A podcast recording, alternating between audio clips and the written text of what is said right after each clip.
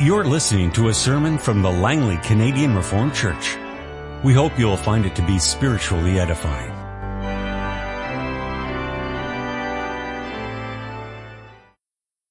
Let us open our Bibles together.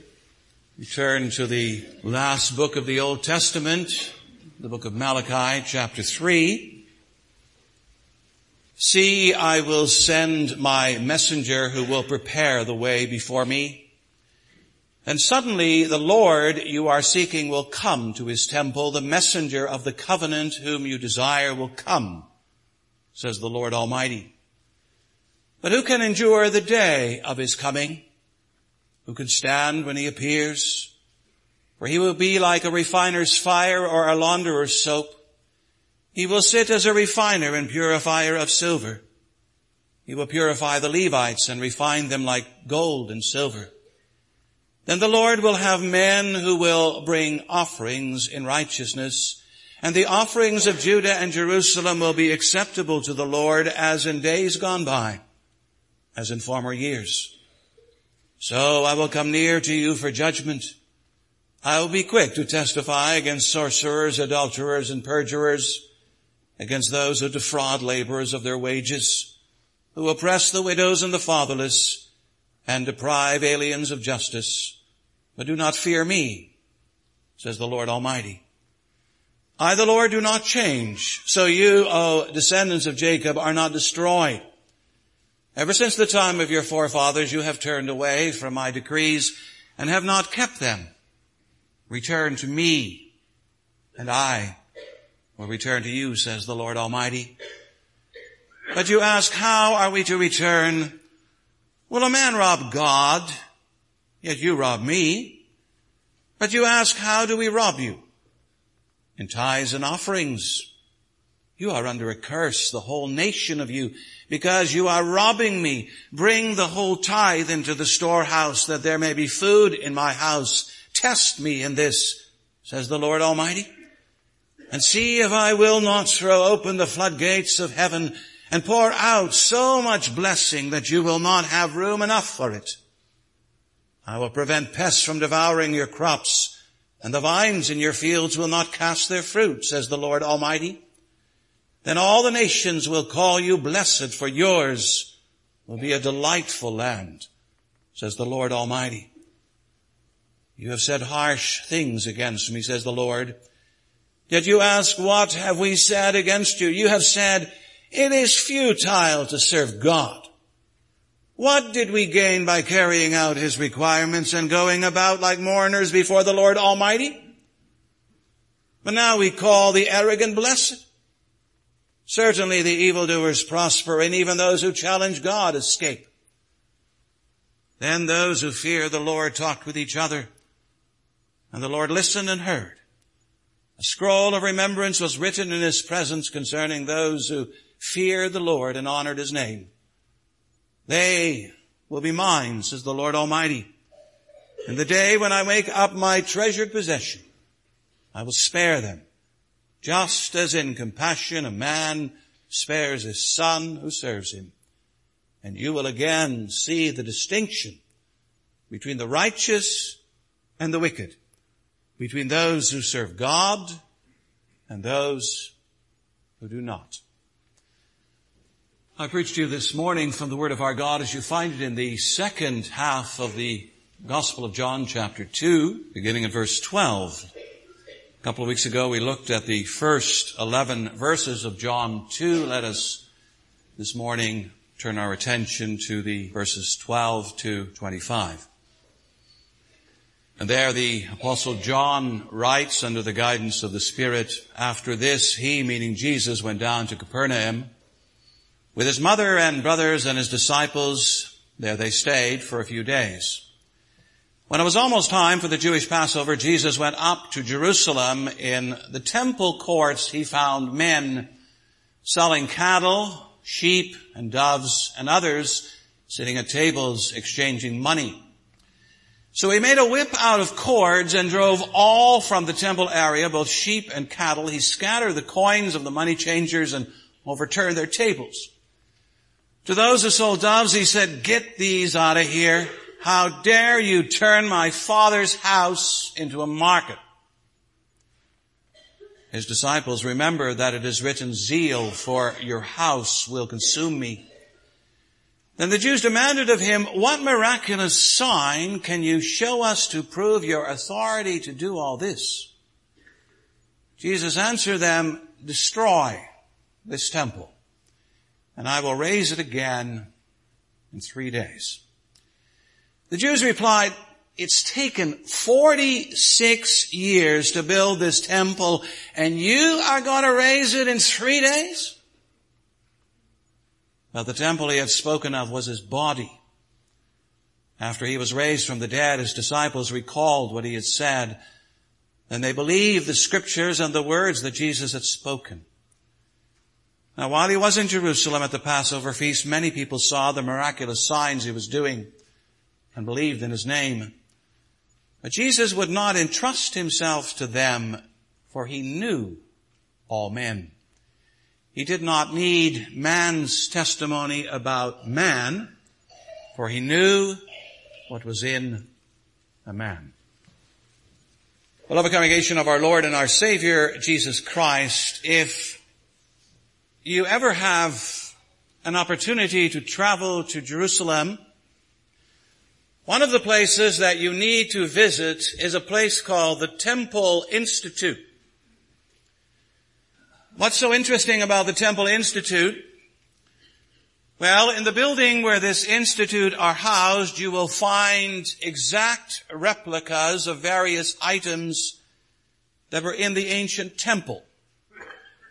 Things like the altar, the candlestand, the table of showbread, the robe of the high priest, and so forth. And as such, these faithful replicas and reproductions will give you a new kind of insight into the temple as well as into its contents. It will also deepen your understanding of biblical truth and worship. In short, it's worth your while to visit this institute, which in many ways appears to be a kind of museum. Only beloved, it's much more than a museum. For you see, the people who have financed and stocked this particular institute are also on a mission. And what they are really after is the building, the restoration of the ancient Old Testament temple. Their goal is to erect temple number three. You remember there was the temple of Solomon, there was the temple started by Zerubbabel and finished off and completed by King Herod. And now these people want to see the rise of the third temple. However, there is a problem, a major problem, for the actual site of the temple is now occupied. And it's occupied by one of the holiest shrines of the Islam religion, the Dome of the Rock. So if the temple is going to be rebuilt, the Dome of the Rock first has to be demolished.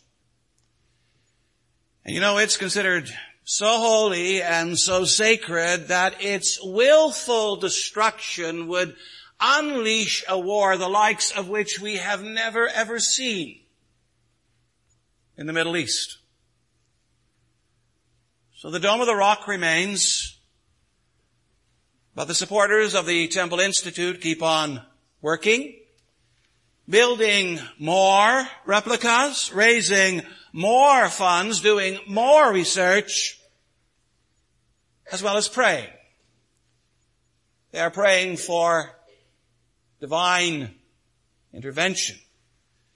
They are hoping desperately that in one way or another God will get rid of the Dome of the Rock and that the way will be cleared miraculously for the rebuilding of the temple.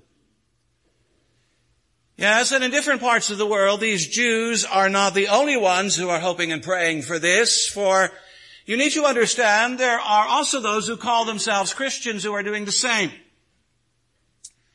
Some, especially of the dispensationalist, premillennialist orientation, are eager for this to happen as well. For you see, they believe that when the Lord Jesus Christ returns, He will return to the Mount of Olives. He will take His seat in the temple. The sacrifices will be reconstituted. The priesthood will make a comeback. All of that Old Testament stuff will in other words be back with a vengeance. Well, that's interesting, but the question, of course, for us is, is this true? Should we too be hoping and praying for temple number three? Will Jesus, when he comes back, will he bring all of this Old Testament stuff with him? And will he really reign from the temple, the third temple in Jerusalem? What are we to make of this? Well, beloved, let's try to get some added insight from the Holy Word of God. This morning I preached to you on the theme from wedding transformer to temple reformer. And we're going to look at the temple reformer's shocking action, surprising sign, and startling insight.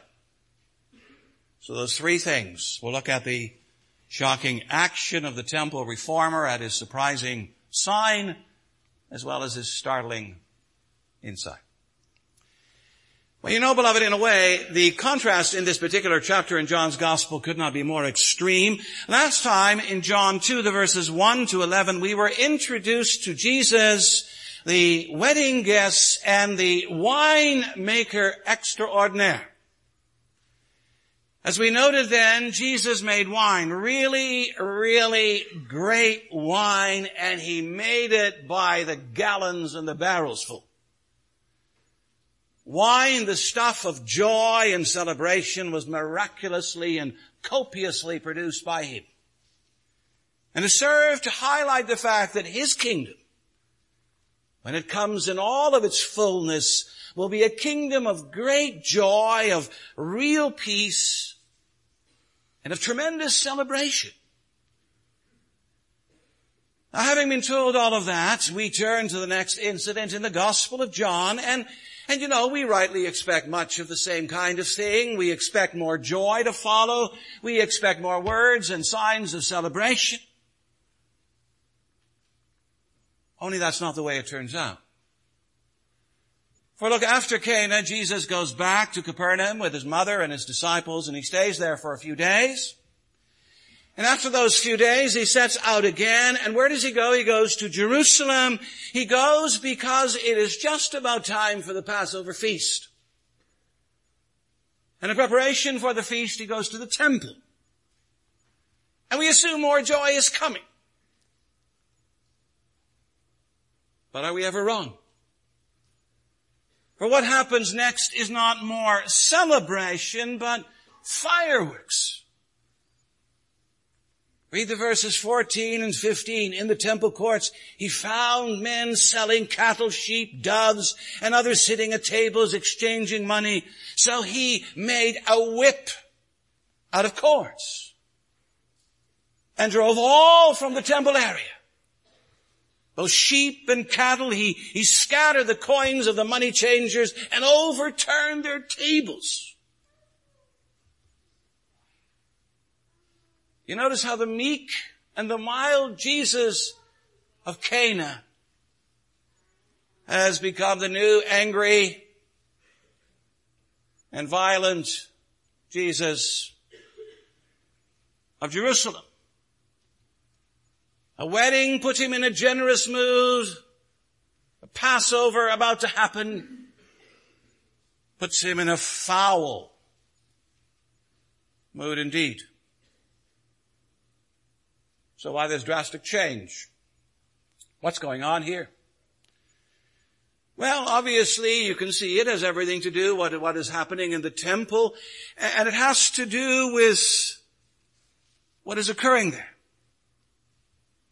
Only we need to realize that Jesus is not simply riled up because of these animal hawkers and, and, money changers. He realizes that for the temple to operate properly, both of these are necessary. You cannot expect people who come from a long distance to drag half their farm and their barnyard behind them. They need to be able to buy sacrificial animals locally. And neither can you allow Roman coins with the image of the emperor to be used in the temple precinct. And so you need money changers as well. So beloved, our Lord is not against animal merchants or money changers per se. No more than anything else, what bothers him is where they're doing this. Instead of doing it where they used to do it on the other side of the Kidron Valley, they are now doing it in the temple proper. And as a matter of fact, they are doing it in one of the courts of the temple, the court of the Gentiles. Is it perhaps sending a signal that the Gentiles don't matter anyway? So we might as well take this space reserved for them and put it to good and profitable use. But the result, the result, beloved, is that no one can pray properly with his zoo in the background. And no one can worship devoutly with all of this money bickering going on behind it. In short, there is no way for proper, reverent, holy worship to take place in the temple. There's no longer any quiet dignity here. There is no respectful worship possible. There is no reverence period. It's a bleating, bargaining, bickering catastrophe. And so what does our Savior do? He improvises and he makes a whip. Temples aren't allowed in the temple precinct. And then he proceeds to clean house. He drives out the sheep and the cattle. He overturns the money tables. He chases away the merchants and the money changers. Yes, and as he does so, he makes it plain why he is doing this. He says, get these out of here. How dare you turn my father's house into a market. In addition, you'll notice his disciples recall a fitting Old Testament scripture passage. It comes from Psalm 69 verse 9 and reads, Zeal for your house will consume me. And in addition, it also calls to mind what we have just read together from Malachi 3 to the effect that suddenly the Lord whom you are seeking will come to his temple. And when he comes, how will he come? Malachi answers that question too when he says, but who can endure the day of his coming? Who can stand when he appears? He'll be like a refiner's fire and a launderer's soap. So what do we have here? we have the Lord of the temple coming to the temple of the Lord. We have the divine son entering into the father's great house. And what he sees there appalls him. It makes him angry. It provokes his zeal. It unleashes his fury. This is not how my Father is to be worshiped. You see, beloved, his indignation is all about his father and what the Jewish leaders and the people are doing to his father's great and glorious name. They're insulting it by their corrupt worship. They're maligning it. They're degrading it. And he cannot tolerate that. A holy reaction is called for. And you know, it's the kind of reaction that should also kind of make us stop and think and reflect on how we react even today to the abuse of the Father's name. After all, I remind you, His Father is our Father too. And His worship should be among our deepest concerns as well. But is it, is it really? I think that by and large, many people today turn a blind eye to how the Father is worshipped. They merely shrug their shoulders when it comes to all kinds of abuses of worship, and they say worship is optional, worship is individual, worship is about my needs being met. Worship is to be dramatic and exciting and meaningful, so almost everything and anything goes.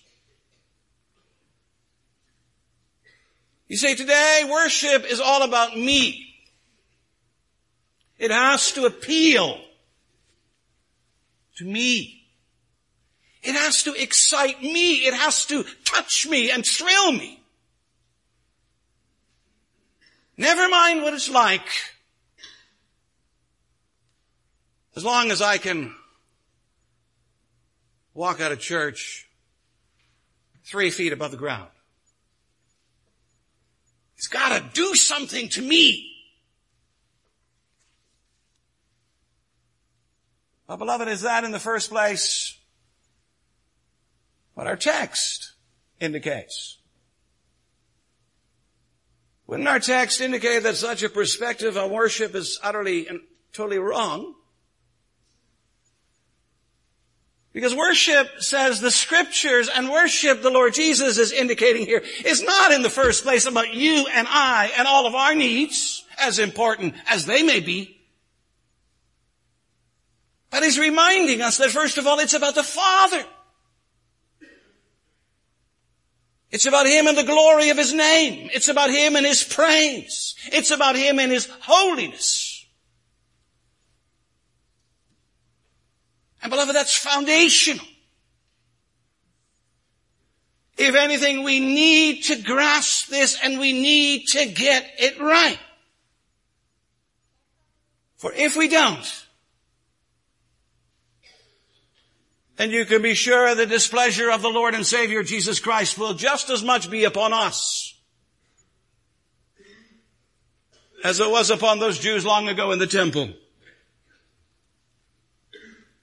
He's saying worshiping my Father is not a casual, optional, indifferent, individual affair. It's not about what thrills me or chills me. True worship is the lifeblood of God's people. It represents our greatest aim in life, our highest calling. And therefore we need to get it right. We need to ask ourselves every time we gather together again, is this really pleasing and honoring to our Father in heaven? Is my heart really seeking Him? Is His Word really being expounded? Is His holiness and honor being increased? We need to get it biblically right. But did Jesus get it right? Notice no sooner has he cleansed the temple and the temple authorities as expected are in his face. What miraculous sign can you show us to prove your authority to do all of this? Interestingly, they don't summon the temple guard and say, arrest that man. Somehow his whole demeanor, his whole bearing, as well as his words, make them cautious. They sense this is no ordinary man. So what to do? Well, they, they ask for a sign. They, they demand to see a miraculous sign as his authorization for creating Bedlam in the temple. But notice Jesus gives them no immediate, handy, easy to understand sign. He doesn't do signs on demand. But still he does give them something. He gives them a future sign to think about and you know, it's, it's actually a huge surprising sign at that. He says, destroy this temple. And I will raise it again in three days. You gotta be in Jerusalem, you gotta be a Jew to understand the full impact of what that means. Destroy this huge temple. And I'll raise it all again in just three days. Now that stumps them. They don't know what to make of it, so they, they dwell on, on the obvious. You know, it took 46 years to build this temple, so how in the world are you going to rebuild it again in three days? Impossible, absurd, ridiculous. Jesus is mad. But he's not mad. The problem is they're so mad at him that they can't even sing straight and think it's true. Or he's not speaking about rebuilding their physical temple in Jerusalem in three days. No, he's not claiming that he can build faster than Zerubbabel or can rebuild better than King Herod. No, he's speaking about another temple. A better temple, a superior temple. A final temple. A different kind of temple. Our text says that it took his disciples some time to figure this out. But that eventually they got it. In the end, they realized that he was not speaking about a temple of stone, but he was speaking about his body as a temple. After Easter, after he was raised from the dead, it says they, they believed the scriptures and they understood. All the lights suddenly went on. And they finally grasped that a whole new temple had been built before their very eyes. Now all of this may well leave you wondering and asking, how can Jesus claim to be a temple, much less a better newer or final temple. And isn't that an absurd statement to make? Well, not really. For, for what is the temple but a place to worship God? What is the temple but a place of sacrifice? The altar and what happens on it represents the heart and the soul of the temple. And also what is the temple but a place of reconciliation? Sure, the temple is all about worship, sacrifice, forgiveness, reconciliation. And all of that is every day being depicted by all of those cows and sheep being sacrificed. And those rivers of blood. But now, here in the fullness of time comes Jesus and what does he do? Does he drag a sheep into the temple? No. Ultimately, he drags himself. He offers up himself. He gives his body over to death. His blood is shed. And the result, his one sacrifice makes all of the difference in the world. It atones for the sins of the whole world. His death becomes the death of deaths. His blood makes the final payment. His sacrifice makes the temple, as it has always been known and understood, to be obsolete. Why else was the curtain torn from top to bottom? The Old Testament has lost its significance and its importance. It has forever been fulfilled and surpassed. The death of Christ Jesus has set it aside. And when you know that's something that those people who are running and funding the Temple Institute should realize as well.